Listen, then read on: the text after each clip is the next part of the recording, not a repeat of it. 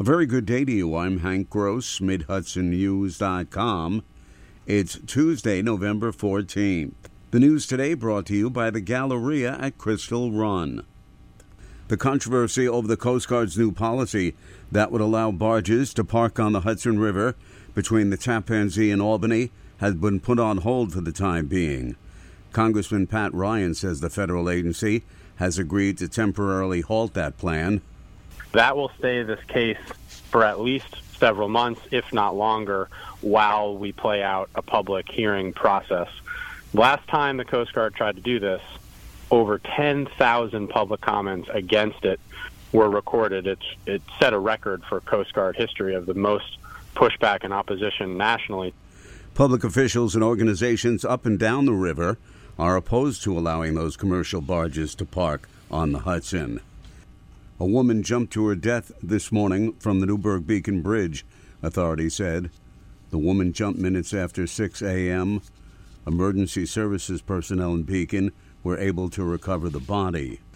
Residents of Ulster County and surrounding areas now have access to a new option for trauma services, one that's expected to lessen patient transfers and expedite care during crucial early moments after injury and operate under the auspices of the Hudson Valley's Trauma Center Network. The State Department of Health's recent designation of Health Alliance Hospital, a member of the Westchester Medical Center Health Network, as a provisional Level 3 adult trauma center means local residents and visitors can now benefit from a nearby trauma service with direct ties to one of the most comprehensive trauma networks in the state. The dawn of large suburban shopping centers decades ago negatively impacted downtown economies as stores moved to the new venues. In Middletown's downtown, North Street was the place to shop for virtually everything on your list. That's coming back as the former Tompkins department store is returning as New Middletown. Marketing director Sammy Song says the store will bring back childhood memories for those who used to go there to see the Christmas tree and Santa Claus. So it has a very important impact on the local people because that's like a piece of their childhood memory. We want to actually bring that back to revive this traditional way of shopping in your local neighborhood. The two story shop opens this Friday and will feature everything from jewelry, leather, and silk to athletic apparel. More news right after this. Find over 100 retailers allowing you to spend hours shopping safely at the Galleria at Crystal Run. Enjoy the big brands and the diverse selection of family owned stores all in one location. The Galleria at Crystal Run offers dining options for everyone with Fuji 110 Grill, Allen's Mediterranean Grill, and Peru Cuisine. Discover the Mid Hudson Valley's premier shopping, dining, and entertainment destination the Galleria at Crystal Run. For more information, follow us on Instagram, Facebook, or visit GalleriaCrystalRun.com. Veterans and Gold Star families may now enter state parks for free as the governor signed legislation making those facilities available to them.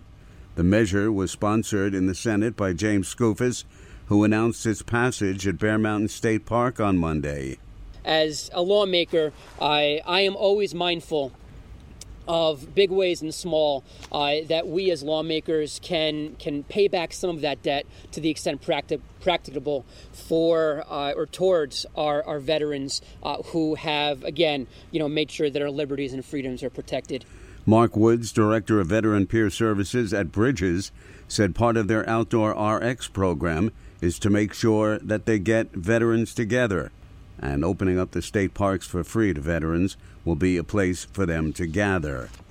SUNY New Paltz president Dr. Darrell Wheeler says public colleges and universities work hand in hand to serve their students and the community. In a Monday evening lecture entitled Public Higher Education and Crossroads, Wheeler explained how public institutions like SUNY New Paltz are important and how they interact with communities they serve in a positive manner. The way I've tried to frame it is to be an important and critical co partner in seeking solutions and working together. Dr. Wheeler's talk was part of the 2023 Dennis O'Keefe Lecture Series at SUNY New Paltz. After a fire that destroyed the previous location, Maracay's Center for Hope will open today at its restored and updated location at 280 Broadway in the city of Newburgh.